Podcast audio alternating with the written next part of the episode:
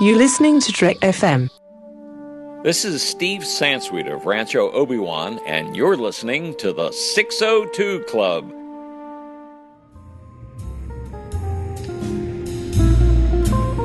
There was a little bar in Mill Valley where all the Starfleet trainees used to go. The 602 Club. You know it. I was there more times than I can remember.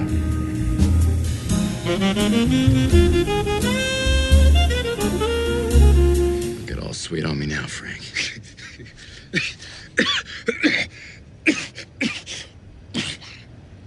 Help's on the way. You should go.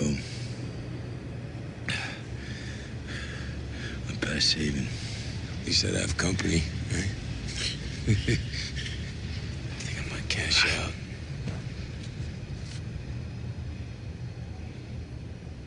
You'd have made a hell of a Marine, Red.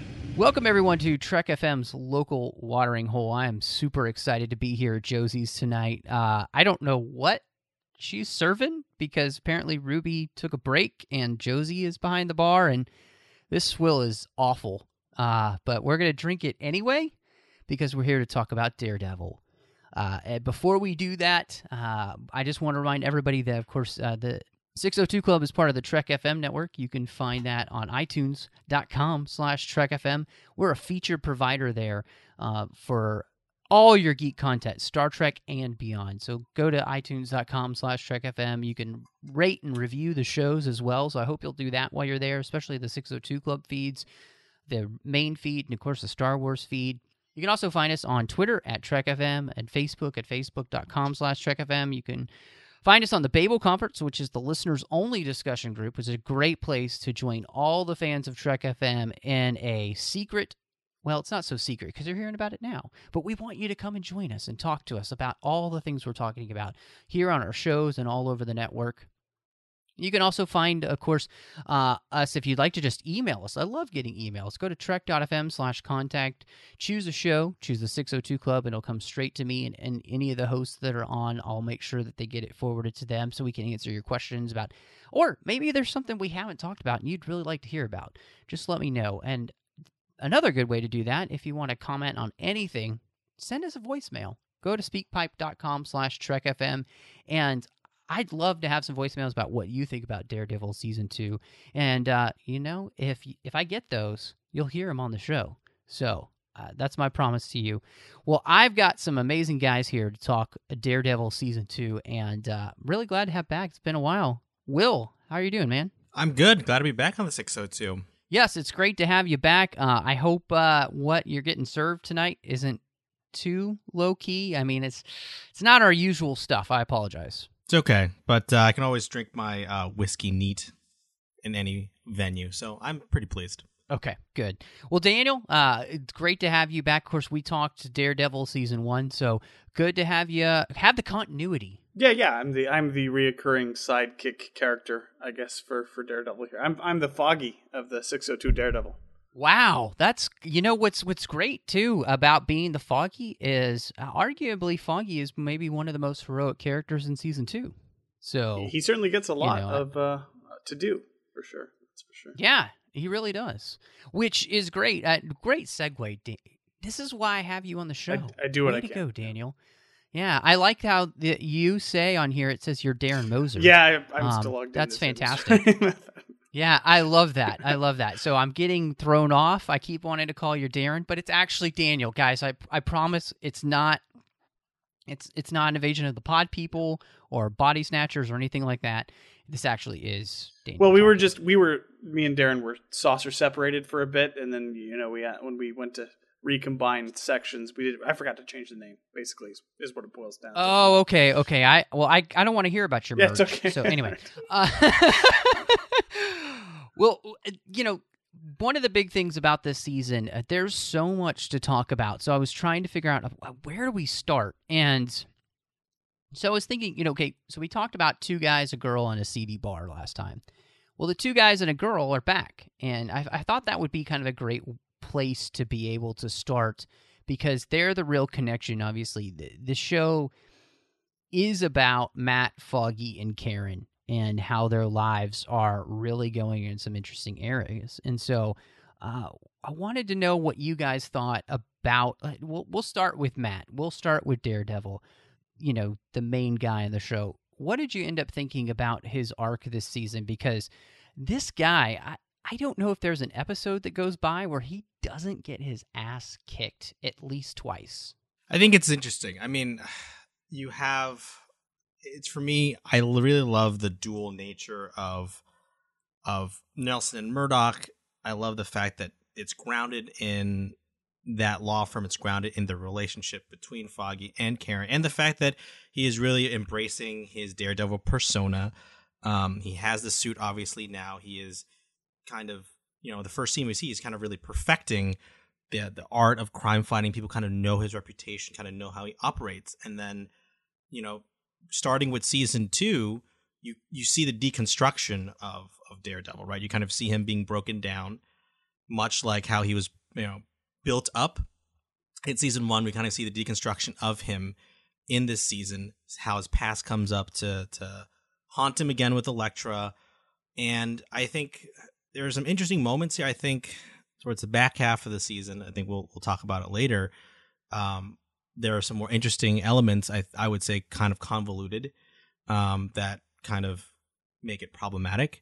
But we'll talk about that as it goes on. But I think for the most part, we get a deconstruction of the character in season 2, and you're kind of seeing him not being able to walk the fine line of both being upstanding attorney and also crime-fighting vigilante, right? You can see him in this season not being able to do both effectively. So something has to give. So that is very interesting, because I think that's a very real-world ramification. You can't have it both ways when you're trying to do what Matt's trying to do, right?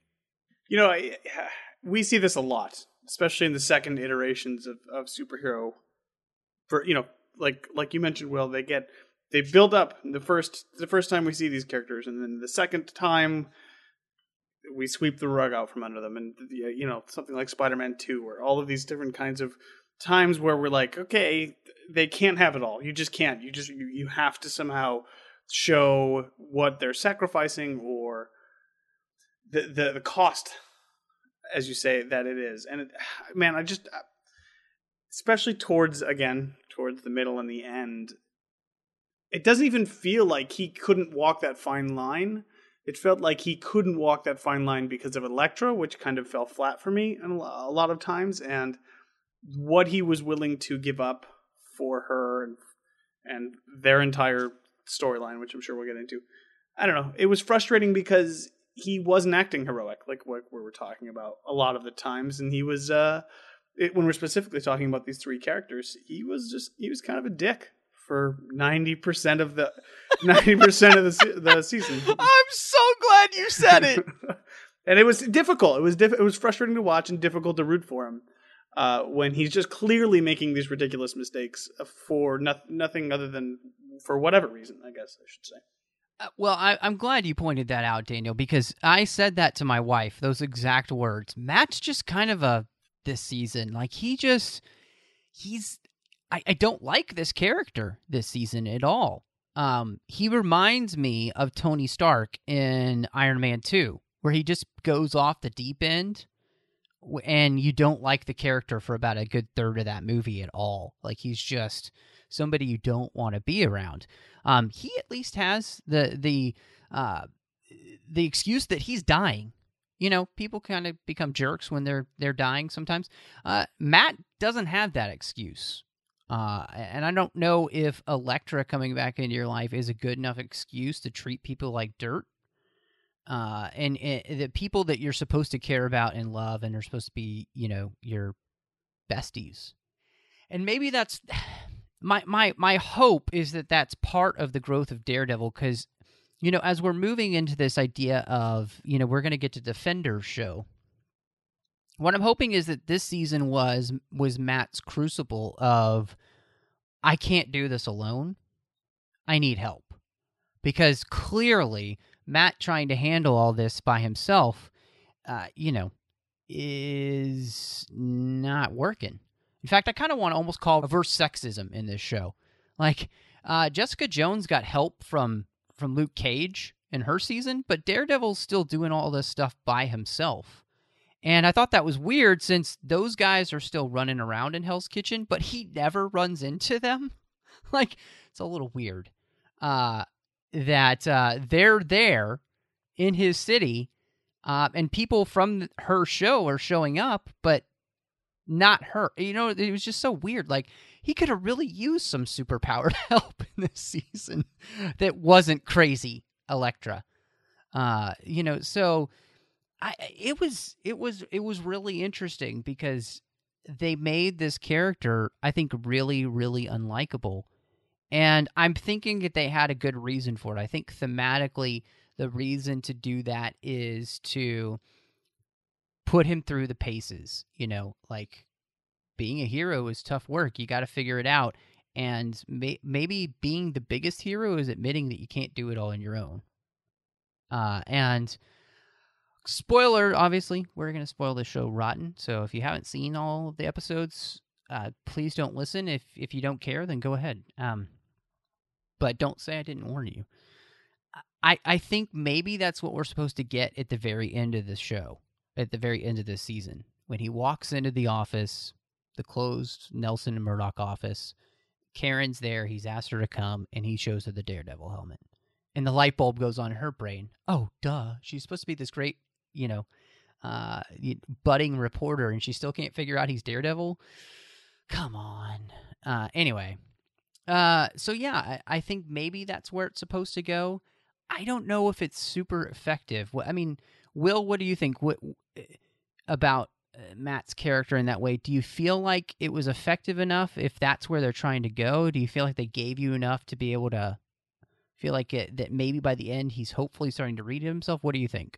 I think it was effective in the sense that we've already established that he really has these types of issues that he deals with. I mean, he was a dick in season one with the way he was dealing with Foggy, right? And it's continued on in season two with him still essentially saying, you need to keep this secret and you still need to allow me to do all these things while covering for me increasingly in increasingly untenable positions, like at the trial, doing all this other stuff.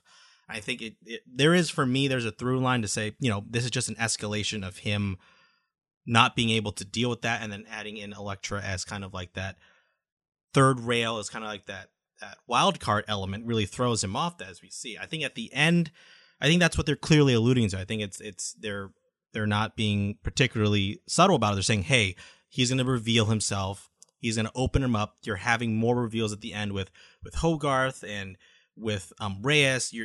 They're deliberately laying down these markers to say, hey, they're going to need, you know, this universe is going to get bigger. They're going to start talking to each other. They're going to start, you know, teaming up to become the Defenders. I think there's enough there. I think what Claire was saying on the roof of the hospital or the facility that they're in was so true, because she was really the audience stand-in. She was saying, essentially, you know, Matt, you're full of shit. She was calling him out on his shit, saying, you know, you can't do this act anymore, right? You can't just pretend that you're just this lone avenger, pun intended, right? And then at the same time, try to distance yourself from everyone else. Your friend is downstairs, wounded, right? And you can't even go see him, like, you know, basically, you know, I love Claire, especially in season two and the role that she got from it. And I hope to see more Rosario Dawson. We saw her in Jessica Jones, but I mean, you just want to see more of it, because she is the audience stand-in saying, you know, you're full of shit and you're going to have to be able to let people in to do this. But in terms of kind of where Elektra comes in, I mean, I have my issues about this season with the, you know, the Orientalism that comes on, right? With Nobu coming back, being very much a cardboard villain. Just the terrible Orientalist tropes that are in this season that, you know, it's just, in 2016 seems very dated. A lot of superhero shows do that, from Batman Begins to Arrow to Wolverine, you know, to Iron Fist down the road and Doctor Strange. You just have this, again, trope of, you know, this white man comes, learns the ancient mystical Oriental arts, and he has to deal with this mysterious Oriental organization. They're all ninjas. We don't really know what their motivations are, and they're going to have to hash it out, and he's going to have to, like, save the day. And again, for me, that's the weak part of this back half of the season. Was not only was it too much, it was relying on, quite frankly, a racist and offensive Orientalist trope, which is everywhere in comic books, and it doesn't seem like it's going to get any better anytime soon. So for me, that's where, you know, season two falls short. Well, I mean, on that, I don't know what you do. It's, I mean, that's part of the story of Daredevil. It's kind of like with Batman and the League of Assassins, or on Arrow. Even though in Arrow, I thought it was really interesting. They actually took the League of Assassins, and I thought a more realistic sense is that all the names for the League of Assassins that they have are actually more Middle Eastern. So they actually place Nanda Parbat in a more Middle Eastern setting and kind of created a League of Assassins that was more in that kind of mold. So I thought that was actually a really interesting take. And I think part of it, though, Will, is that in the end, you know, something like China or a lot of those Oriental cultures are so rich and so deep, and they have so much more mysticism in them than anything else that we have because they're so much older than we are.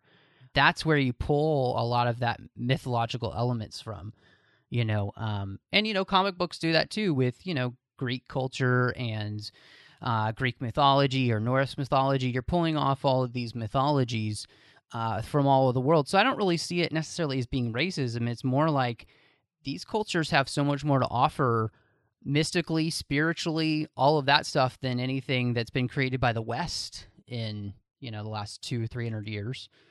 Even the things we pull from the West, quote unquote, are things from, you know, thousands of years ago. Well, not that, you know, 1,000 years ago, whether it's, you know, Greek or Roman or, you know, any of those kind of mythologies. So it's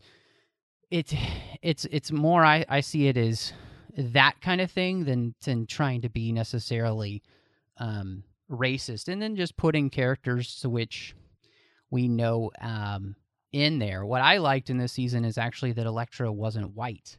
You know, she wasn't Jennifer Garner. She actually is French Cambodian. So she's not the white girl going in. She's actually somebody who kind of fits more within that mold. So that was, I felt like they're trying to walk that balance, and I don't know if they do it completely well, but I think they did it better than it has been done before, than it just being Jennifer Garner, the white girl, in that setting. My rebuttal to that would be is that we never see Asians as the heroes, or we never see them as three-dimensional characters. Of course, obviously, Asians invented martial arts. A lot of the martial arts that we see has Asian origins. I'm not saying that those don't exist, but the fact that it's such an overutilized trope of specifically, almost overwhelmingly, a straight white male protagonist will go to the Far East, Asia, the Orient, to learn something, to become better at being, quote, Asian than actual Asians themselves. They are always the center and the focus of all these stories, right? Obviously, we're pulling from stories that are written 30, 40, 50, 60 years ago. Obviously, it's a different time, but that's exactly the point, is that these stories have to be updated. They have to be modified, right? So whatever comic continuity that you're part of needs to be part of an evolving sense of perspective, evolving sense of time as well. So what you have here is, yeah, of course, you know, they're borrowing from Asian culture. They're borrowing, you could say they borrow from Greek culture.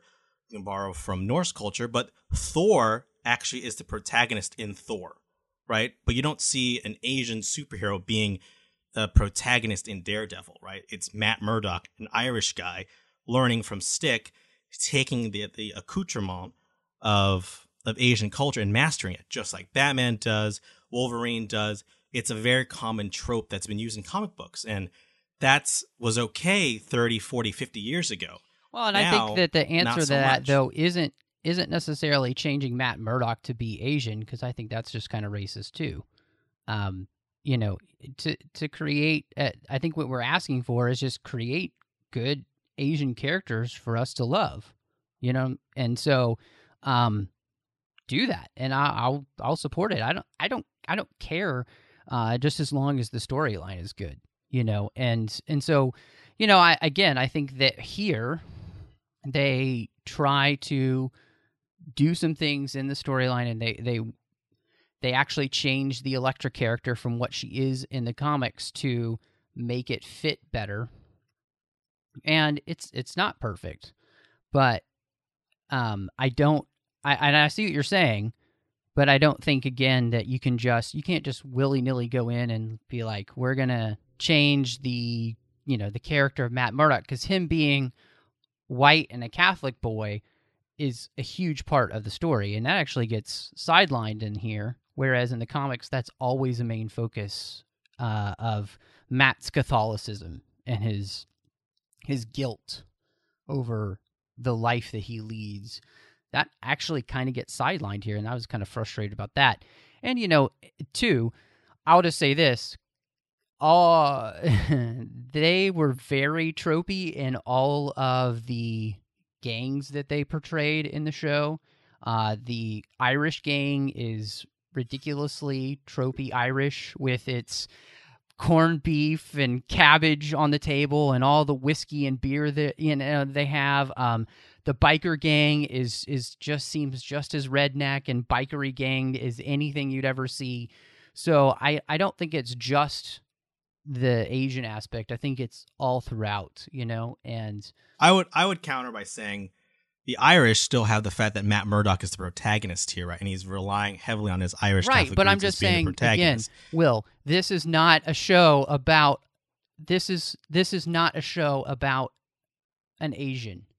This is a show. Well, I know. I'm not saying Matt Murdock is supposed to be an Asian character. Right, I'm saying that Nobu should have been a more well-developed character. Hold on. What I'm saying to you is that if we want that character to exist, we need to then go create him, not ask Daredevil to bend to that. You see what I'm saying? There obviously are other characters outside of Marvel, DC, independent writers and comic book companies that create characters outside of that. So I'm not saying that Daredevil has created a brand new character they're going to be having in their rebirth, and it's going to be a character who is Chinese and is imbibed with the powers of Superman. So written by an Asian. And so I think what you are asking for is starting to be listened to and heard by the comic book creative community. And so, it's a slow process. I mean, obviously we were talking before we started, the first major motion picture in any of the connected universes we're about to get, DC or Marvel, the first one for a female is going to be Wonder Woman next year. So it's been a long, hard road, and I want that road to continue to go forward. I think it needs to go forward. I feel like we should have had a Black Widow movie by this point. I don't think it should take this long to have, the Black Panther movie or the Cyborg movie or anything, these things, So I think we're on the right track. But to necessarily ask this story, Daredevil, to need to change, I don't know if we're asking for the right thing at that point. I think it's fair to say that there are elements that you could change while still keeping the core elements of Matt Murdock and Daredevil true. I think that's a very easy thing to do. I think they could say the same thing about making Nick Fury black, or when they race bended Maria Hill, or when they changed Mandarin. Right, but they did race bend Elektra. They did, and that's a plus, great. That's a benefit. But at the same time, it's still part of an overall back storyline that I think is very tropish and offensive. Right, but you can't. If you change that backstory and the Hand and all of that, it would be like changing the League of Assassins and Batman, and that doesn't really work. It's not the same story anymore. So, and again, using the mysticism of a specific culture, I don't think is bad to tell a cool story. I think it's bad when there's no other types of stories being told. And obviously we're on a sliding scale. Right, but if there's no other stories being told, then those stories need to be told in that medium. But that doesn't mean you need to change the story here. You see what I'm saying? We're saying the same thing, I think. I think making Nobu more three-dimensional. I think making the Japanese cartel more three-dimensional. Maybe Madame Gao had the least bit of characterization, but she had some. But everyone else, especially towards this back half of the season, didn't really have much characterization. We talked about earlier on the show is that that's not just restricted to the Hand. It's tied into, it wasn't very clear who the Blacksmith was. It wasn't very clear what the motivations were. It was very clouded and very muddied. And in essence, they relied on the mysterious entity that relied on heavily Orientalist tropes that, while yes, it's true that that was the source material, that doesn't mean that we can say the source material was problematic in its right. And that doesn't mean that going forward now and reassessing this, we can't say they did this well and that they did this really well too, but these are the areas in which it's still lacking and could use improvement. That doesn't mean that the entire story itself is bad per se, but we can just say that it was based, you know, the original storyline was based on things that were problematic now in 2016, and that in order to make it better, there are tweaks that we can make it in terms of making Nobu more three-dimensional. We can make it in terms of having more diverse superheroes. That's not the only story being told, that Asians aren't the only ones just being basically there for white people to beat on. Basically, well, no, right? Nobody was complaining that, you know, Vincent D'Onofrio's character is this mobster white guy, you know, in the first season.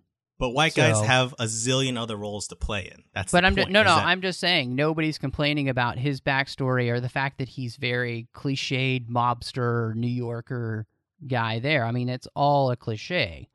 So yeah, but not all cliches are not created equal, though. But my point is that, two, I agree with your point. I think Marvel, in a lot of ways, lacks good villains lots of times.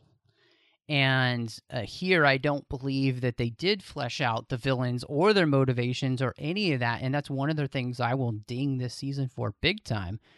I don't understand this war. I don't understand the Hand. I don't understand. I mean, Daniel, did you get any of that? Was that something you, as you're watching the season, like you had any inclination of exactly what's going on and why? I mean, all I know is that they're bad and they need to be stopped, but that's where it pretty much stops. Yeah, well, I mean, you know, this is kind of, I think, too, what you guys were just discussing. It's this fact that the Hand is just this nebulous group of Asian people are like all the bad guys, and none of them mean anything, and it doesn't really matter what they're doing. They're just out there being bad people. And I didn't even understand like when Stick is telling him the story about how this war started or whatever, or how he got involved when he became, I don't know, whatever. Like it never made sense that this was the thing that was really happening, and then all of a sudden they were draining a bunch of blood from people. I never knew what was happening. Never. I had no idea, and I still don't, even at the end of the season, why they're just bad guys, and I don't know what's going on. I have no idea.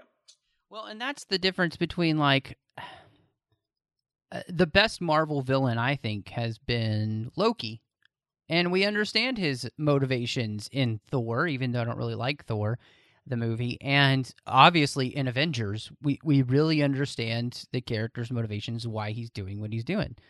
I think it's very true. A hero is only as good as their villain, and I just don't think that these villains turned out to be great for Matt because it was too nebulous. There just wasn't enough going on, and we'll talk about it. But anyway. Can I just say two quick things real quick? Yeah.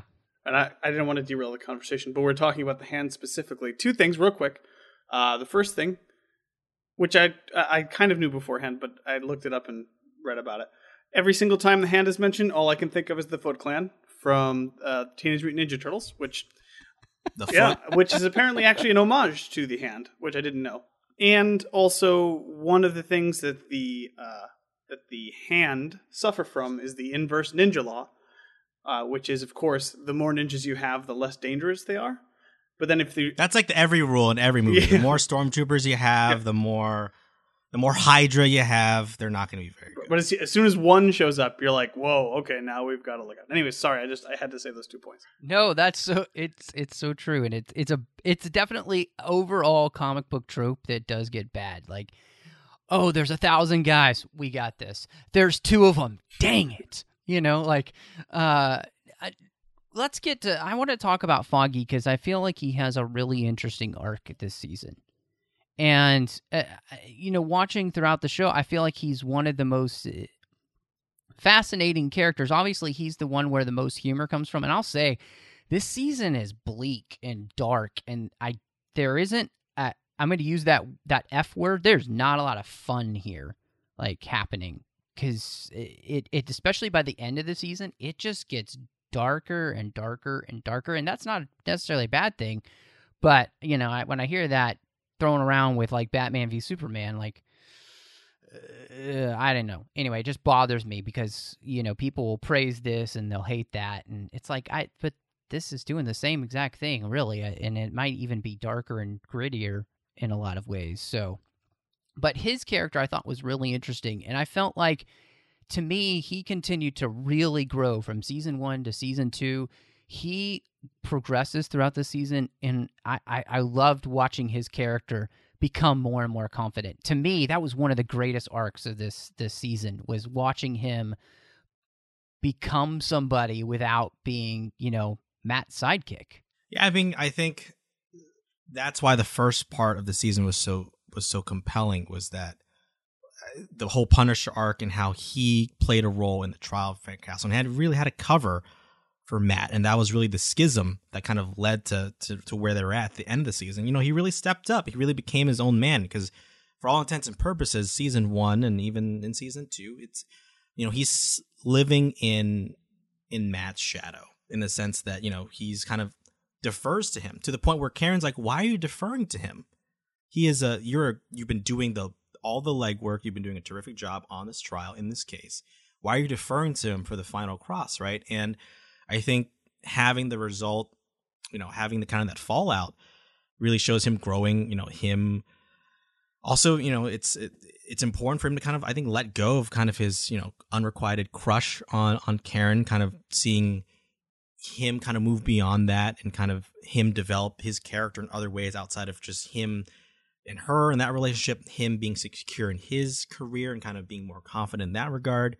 I think it's important. And, you know, by the end, you know, he is good enough that Hogarth wants him and her super all-star law firm. And, you know, you can just see. But do you want to be a part of that law firm? Right. I don't know. Evil and I think is what they are. Basically, right? So I think, you know, I think that has spin-off material written all over it, right? You know, all the legal dramas that we see with The Good Wife and you know, all those other, you know, lawyer shows, like, you know, Hogarth and Nelson TV show is just rife with just, you know, dark comedy is what I would imagine that show would be. But I think everyone's right here. I think Foggy has tremendous growth in this season, and it shows. He also has, I think, a vast majority of the hero moments where you're kind of like, yeah, man, like, then you feel good about rooting for somebody. Like you mentioned, when he steps up at the trial, when he stands up to the district attorney, you know, and then, you know, when he's fighting Matt, when he's arguing with Matt, you're by default almost on Foggy's side, and you're like, yeah, like, this is the guy I'm rooting for in this show. It's funny to me because I wasn't super impressed with him the first season, but I definitely liked him a lot more in this one. I just found him, like you said, Daniel.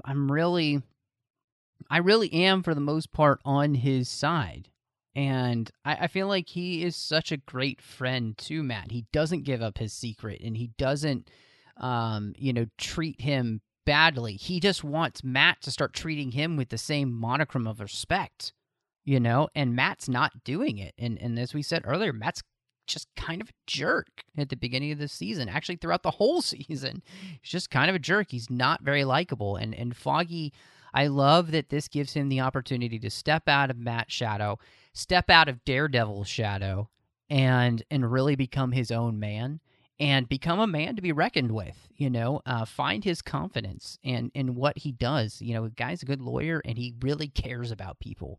I think that's one of the things that I love about Foggy. And so... And that leads me, I think, the most interesting person in this season. And I have to say, the biggest hero of the entire season is Karen. Yeah, I think I'm of two minds about Karen. I think there are moments when she's really great, and I think she's terrific. I don't know the actress's real name, but she's a terrific actress. I think there are so many moments where she's obviously this audience stand-in. She has great range in terms of having that developing relationship with Matt, being really competent, being very capable, being the heart and soul of Nelson Murdock.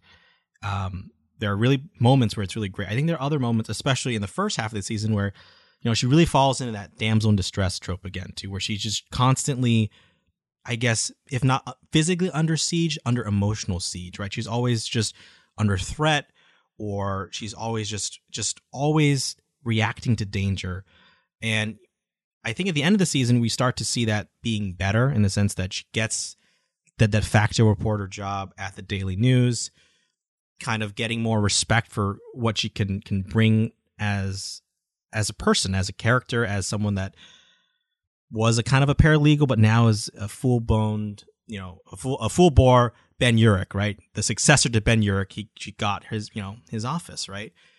But I think at the same time, there are moments in which you don't see that fully developed because it's still relying on Karen to kind of be this emotional crutch where she's going to be in danger, and how is she going to get out of danger? How is Matt going to save her? How is Daredevil going to save her and kind of play that role?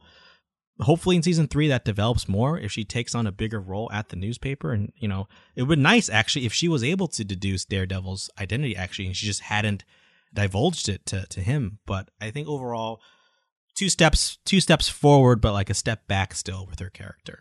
Yeah. I mean, I had some of the same kind of problems as well.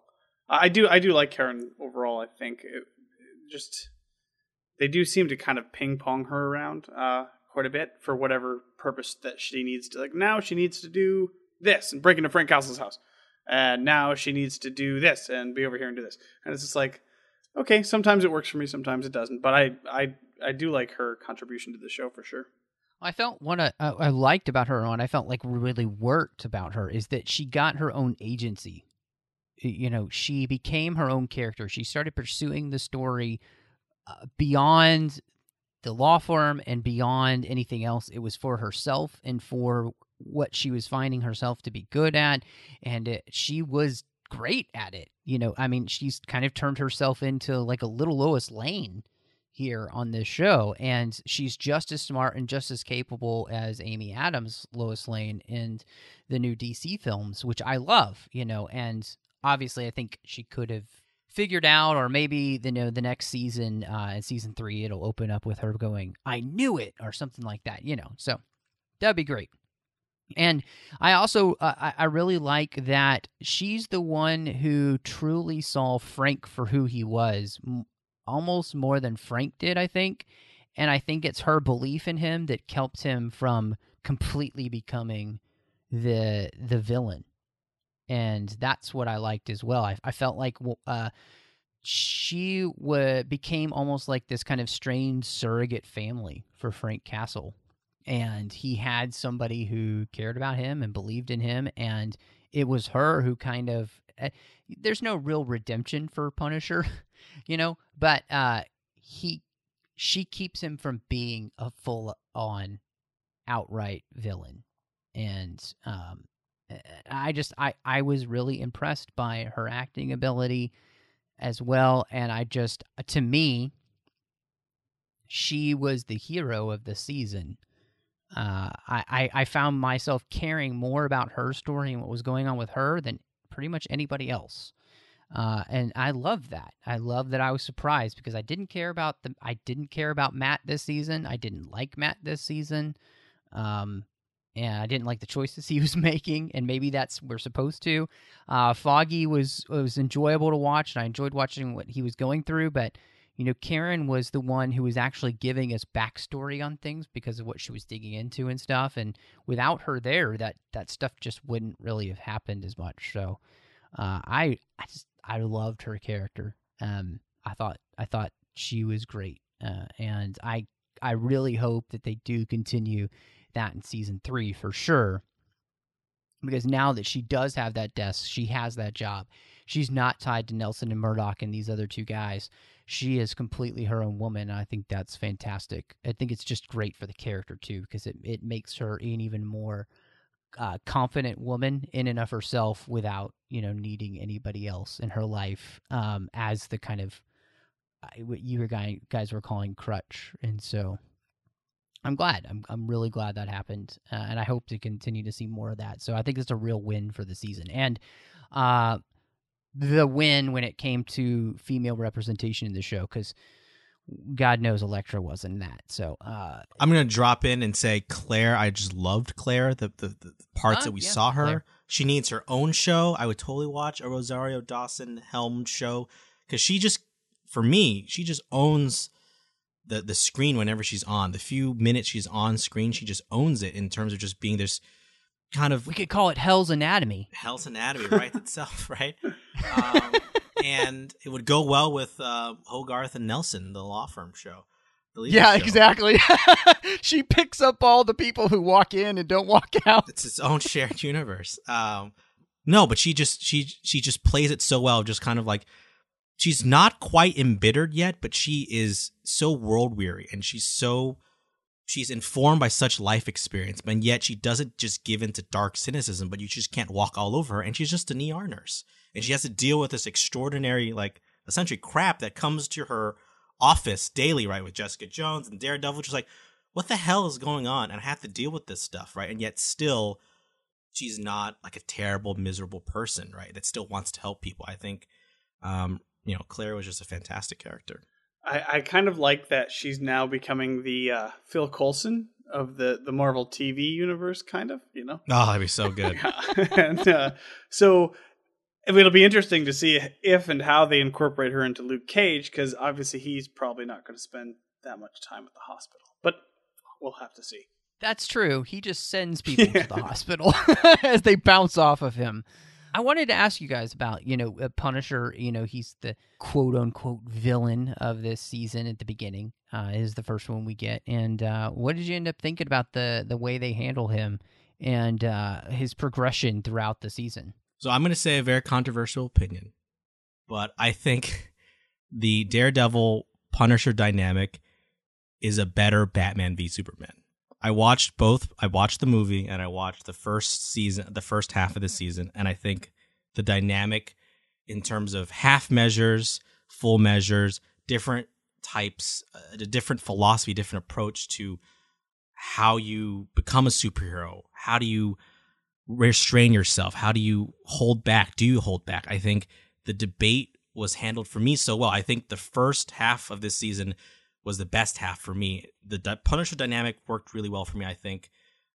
This is the best Punisher we've ever seen on screen. And the dynamic, the conversation that he has with Matt on the rooftop, calling him Red, that the conversation that they have with him being tied up is perfect. It's almost ripped from a comic book, this conversation that they're having about, you're just a Band-Aid. I am the permanent solution to these problems. And in a way, for me, it defined the type of debate that Batman versus Superman didn't accomplish for me, but it worked within this context with Daredevil and Punisher. And I think he was very effective.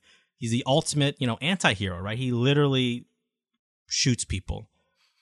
And a lot. Makes no apologies about it. He punishes them. Right, punishes them, makes no apologies for it. And having him play off against Daredevil, for me, that dynamic worked incredibly well. And I think post Frank Castle, kind of like before he comes back at the very end, I think that's where the season lulls. But everything leading up to kind of his capture and his trial for me worked really, really well, because it is the natural response to someone like Daredevil, right? It's a natural response to the chaos that someone like Daredevil would wreak on Hell's Kitchen, is that someone like Punisher would come about and respond to that. Yeah, you know, I liked it. I liked the portrayal. I liked the character. I don't want to say I like the character. The character is a sociopath. The man is a villain for all intents and purposes. I mean, he's a bad person. It's a tragic character, obviously, because of what happens to him to get him there. But his actions, whatever. That's not the point. But I also feel like I really like the beginning part, and I like the conversations that Daredevil and Punisher have, and I think that's really good stuff. And then Punisher goes to jail, and then he gets out, and then all of a sudden he shows up in the last bit of the last episode, and I'm like, which I think is a symptom of a larger problem, that this season isn't focused at all. So I just didn't understand how all of a sudden he just is, okay, now he's going to be Punisher, shows up from being in the woods randomly, and then now he's just going to show up and save the day by shooting one of the random ninjas on the... I don't know. Anyways, so I thought that the resolution to his story didn't work for me, and it was disappointing because the setup was so great, I thought. For me, I really liked the character and what they were doing and the conversations they were having. Will, I think what you see here is the big difference between having even 2.5 hours in a film as opposed to having 13 hours on television or Netflix or whatever you're watching Daredevil. You have a lot more time, so you can have a 15-minute scene where they just sit there and talk, because you can do that because you've got a lot of other time left. You've got 12 hours and 45 minutes left in your season. And they have some great conversations, and it leads to some great thematic elements throughout the season of this question for Daredevil of what does it mean to be a hero? Why do we stay in a certain side of the line instead of go to the other side of the line where Punisher is? And, I think it makes it for a great question just in the world that we live in. When you see such horrible, awful, terrible things, especially like what happened to him, and you find out that behind the scenes, he had been betrayed by people that he knew, that he had been in war with, he had saved their lives, and they are a part of the problem that ends up killing his family because they were in the wrong place at the wrong time. And a part of a corrupt system, that the district attorney had allowed this to happen. No wonder the guy snaps and wants to take out all the people responsible. And, somebody says, I think it's when they're doing the trial, and somebody says about the Punisher, I love this guy. He's done everything the cops and the DA's office can't do. He's taken care of these major gangs. He's just wiped them out. All of them. Like the Emperor. And there's a part of us that resonates with, because we're like, it would be great if we could just take care of evil that way, like the evil that is in our world. So, in a world with child slavery and, slavery of women and the most horrible, awful things we can think of, things that still even happen in our own country that are underneath the seams, and wanting to get that taken care of, I can totally understand why the Punisher character resonates, and I think they do a pretty good job here. Right there with both of you in that there's so much freaking going on in this season, there isn't a focus. And I feel like maybe we should talk about this now because we keep referencing it. So let's just talk about it now. The non-focus, the jam-packed nature of this season means that no story gets enough time, which is strange to say in a 13-hour show. But I feel like this would have been better served if this season had all been just about the Punisher and Daredevil. And then you could have had a lot of the stuff that still happens with Foggy and Karen. All that stuff still exists. But this other stuff that happens with Elektra and the Hand, I feel like should have been the next season. It's just too much. And then we actually crowbar in Fisk back into this season too, which it's like, again, there were so many moving parts. I literally had to go on the internet and read some of the synopsises for some of the episodes so that I could understand all the working machinations of the different plot points. So I could be, oh, that's who the Blacksmith is. Oh, that's how they're connected. And the fact that the Hand and Elektra really aren't connected to the Punisher and everything that's going on there very well also doesn't help, I don't think. So altogether, I'm with you guys completely. I just think this season has too much jam-packed. I don't know if you had to fix it, how would you fix it, Darren? You're killing me. You're Daniel. Killing me. First of all, I would not take out the Would not take out the Fisk episode. Probably some of my favorite bits in there. I really liked that. And I like the through line of basically you knocked him down in the first season, but you know, Kingpin is going to be ultimately really the guy at the end. He, you know, at the end of the line. Right. Well, and I mean, it wasn't a knock that they crowbar him in. I'm not saying it's bad. I'm just saying it's another thing that got put in there, and I know exactly what they're doing. They're going to make him the actual Kingpin. Yeah. But it just was one more thing on top of 30 other things. Yeah, you know, I actually don't feel like there's too much here. I just feel like it wasn't handled right. I do think that there was enough story for 13 episodes. They just didn't spend their time properly. I feel like maybe with some script tightening up and some fixes and some rewrites of episodes, you could probably connect these things, but it just doesn't feel connected right. It doesn't feel like it's all a part of the same story to me. You have these distinctive pieces. You have this Punisher, and then you have this Elektra, and then the Hand stuff, and there's slight connections they've tried to put there, but again, like I said, they split the season up almost pretty evenly. And I'm just like, and then at the end, you're like, well, okay, what was the point of telling those two stories simultaneously? Like, they don't really seem to come together in any meaningful way. We probably, like you said, we could have done one or the other, or we could have had both, just done better. I think it speaks volumes that in the couple of episodes, I think, that Fisk is in, he steals the show again, right? He steals the show again from what you would expect is the, you know, ever-present menace of the Hand, what have you, right? The fact that I felt more threatened by just having Wilson Fisk sit across from Matt Murdock, right? The tension from that scene was brilliant, right? That scene was like, wait until I get out, and you're going to know the definition of what suffering is, right? It was so powerful, and you know, this was supposed to be just a brief detour, just to remind viewers that, oh, hey, we didn't forget about Wilson Fisk. The Kingpin is still here, right?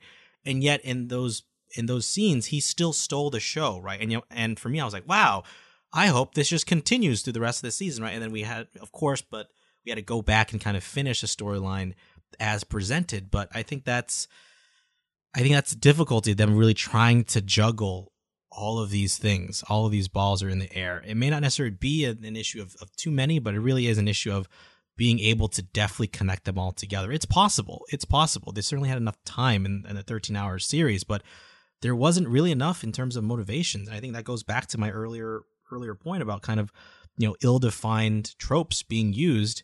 And then, you know, at the end, you just have a very quick wrap-up that just tries to set up for, you know, I think they're setting up for Defenders. They really want to get this locked down and introduce Elektra. So she's there now, right, to be used. Because we know she's coming back, right? We know that that's going to happen. So I think it really suffers in terms of the universe building is trying to do, right? And I think that's the interesting thing is the Marvel Netflix universe is acknowledged in the sense that they acknowledge that Captain America exists. They acknowledge that the Battle of New York happens, which they reference all the time. But within that show, Daredevil is also shielding, you know, having the burden of establishing the narrative for a Netflix universe, right? Jessica Jones and Iron Fist, the Defenders, and all of this stuff too. And I think this is where you're starting to see where some of the issues came up with Iron Man 2, with them building at that time a Marvel Cinematic Universe. Here you're seeing them build a Marvel Netflix TV universe. We won't talk about Agents of S.H.I.E.L.D. and kind of what they're doing on their own thing. But it's definitely something that you really just see it not being the sum of its parts. It should be better than what it is, and yet, for me, it's still lacking.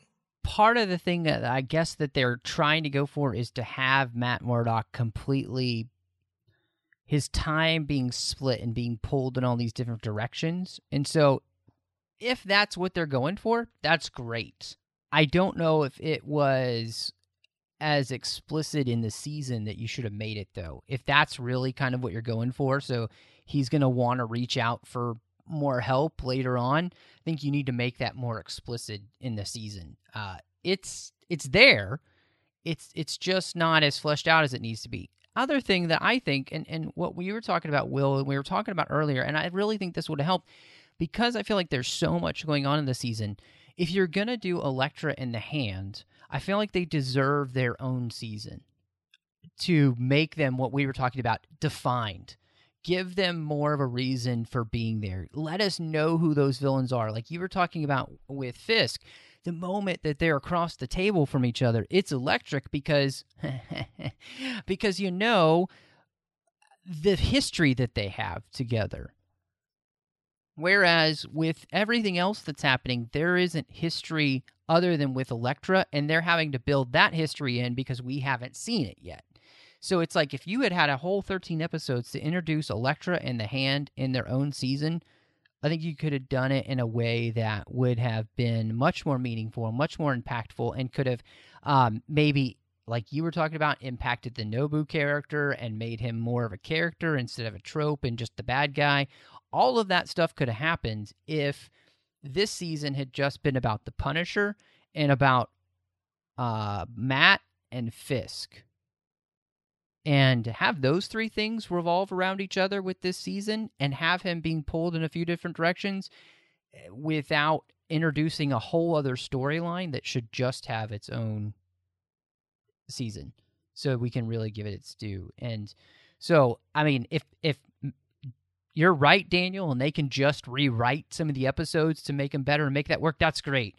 I just feel personally my fix would be just move it to Daredevil, you know, season 3 so that you leave that Fisk thing maybe hanging for a whole other season so that really when he comes back, it's like there's nobody else in power and he soaks up the power vacuum and like becomes the Kingpin, you know, that we really know. And that makes him a power that, you know, maybe that's where you bring in a defender. I don't know. That's just my thought. So we'll talk a little bit quickly because I want to talk about her just relationship with Matt. But Elektra, did you guys buy their relationship? I think by our long silence, it's at best. ... It's at best ambivalent. It's at best, you know, it's gonna have to be clarified or with some commentary on. I think the issue this the actress itself. Elodie Young is a terrific actress, and I think the parts where she's playing the part where she's acting as Matt's balance. So the humor, there's a dark humor to Elodie Young. There's dark humor to Elektra in terms of her kind of being kind of the free spirit, kind of the more devil may care attitude because she's rich, she's bored, she's incredibly deadly. She just, the world is an oyster. She knows it. She can kind of play around, right? And it loosens up Matt in a way that initially is beneficial for his character, is a little more buttoned up, but then it becomes a point where he even realizes it's too dangerous because she's playing with fire, literally, right? You know, at that scene where she finds her dad's murderer, and tells him basically, you know, kill him. And I think there are moments in which it's played well, and I think that the humor there is played well. There's a nice balance to kind of what we saw relentlessly in the first half, which is a lot of people dying. But at the same time, it doesn't work because there's still not enough of the backstory there to really believe that that's going to affect Matt's character so dramatically as it did in season 1. I remember that throwaway line in that one episode where Matt's like, Elektra's back to Foggy, and Foggy's like, oh, that rich student of ours, she was just a brat at our college. It seemed so throwaway to me because I remember watching that scene. I'm like, yeah, how do they meet in college? I feel like it's so detached from what I would assume how Foggy and Matt hung out in college, right? So like for him to meet her in college, and that for Foggy to also be aware of who Elektra is, it seemed so incongruent for me. It seemed like it didn't mesh as well as I thought, and that's why I think for the most part I don't really like where they went with Elektra, because I didn't really believe that they had that great of a bond to begin with. But there are parts where it's well acted, that there is chemistry between the two characters. It's just that the way they portrayed it just wasn't the best way. Yeah, it's Yeah, I mean, to answer your initial question, Matthew, I don't buy it. It's so, yeah, sometimes, yeah, it's fine. I guess I feel that it's there, but most of the time, I'm just like, why are you doing all these crazy things for this woman? And I don't know. I mean, not that I have a huge knowledge of the backstory of Elektra, but every incarnation I ever see her, I'm never interested or compelled or thinks that she's fascinating. So to me, she's kind of always just a character that they throw in because they feel the need to. Not to say that, I mean, they could have done her fantastically and perfectly and pulled her off, and then I would like it. But to me, it was just like another element of the story that doesn't get enough focus, doesn't get enough attention. And so you're kind of left with a half interesting something going on. Not enough to hold your attention, but just enough to kind of keep the story moving, I guess. So that was my problem with it. Well, I turned to my wife when they have that moment in the last episode before they, do their last hurrah and go fight the bad guys. And they have that sweet little moment. And I turned to her and I was like, they did not earn this. I don't buy it at all. And the fact, and what I don't buy is that Matt is so in love with Elektra that he's willing to follow her anywhere and be her lapdog, basically, I'll follow you wherever you go kind of thing. It was bad. It was just bad. And they hadn't written me to a point where I bought it. And part of it, like you said, is that it's about the fact that there isn't enough focus. There isn't enough time to focus. And the few episodes where we get some flashbacks to who they were, I think we get one episode about them and kind of their back history.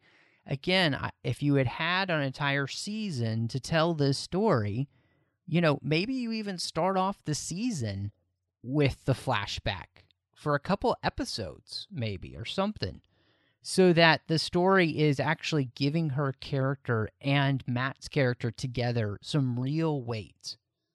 And so you've seen them together, and I don't feel that, and I want to feel that because I need to feel that, because when we get to that scene, I need to feel that she, quote unquote, dies. But I was kind of glad that she was dead. That's a sad thing to say, but I didn't like her character, and I wasn't enjoying her relationship with Matt at all, and I wasn't buying that he was willing to give it up all for her because she's somehow the love of his life, even though she's kind of awful, and for the character that they had set up for season one with who Matt is and how moral he is and all of that, for him to be able to kind of throw that away for her because of who she is, it just didn't make sense. They have two completely different worldviews, and Matt and hers are never going to be the same. And Matt's, this is where I was frustrated, where Matt's religious beliefs don't come into play in this season, because I feel like that should have been a bigger struggle for him with who we know him to be from season one. So I didn't buy it, and I was frustrated because this was a big storyline for the Daredevil character with Elektra, and I just feel like it needed more time to breathe so I could buy it, and I don't, because there's just too much going on. I mean, we've got Matt, we've got Foggy, we've got Karen, we got the DA, we've got Punisher, we've got, this blacksmith, we've got all of this other stuff, and it's just, it's a lot. Yeah, I agree. I think the worldviews that they have is undercut by Punisher, right? So in the beginning half of the season, we've had a really great debate between Punisher and Daredevil about what do means justify the ends, right? Or the ends justify the means. And Elektra is a variation of that, right? She is like Punisher in the sense she kills, but she does it in a different way, obviously.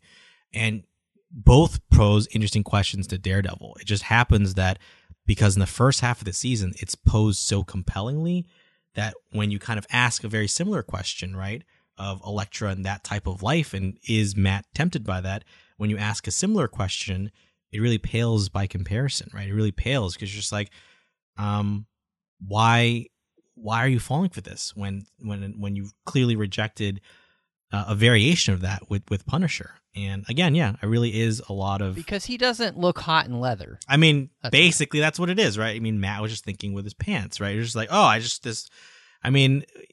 basically, right, exactly. So it just doesn't work in that regard. And I think that's it's a disservice. It really is. All right. Well, that's the part of the show where everybody gives their ratings for what they thought of Daredevil Season 2. And so, Will, what about you? I'm going to give this 2.5 out of 5 avocados. I really want it to be better because I love Daredevil Season 1 in a lot of ways. It was so good. I mean, it had issues too, but I think for the most part, Daredevil Season 1 really grabbed me from the get-go, and the ending was just terrific. And Season 2 was just like, wow, I'm really excited about this. And on top of that, it started off really well, right? So for me, I was like, wow, this is going to be a fantastic season. And then it ended on such, I think for me, a very just middling level. And I hope they return to form. I think hopefully...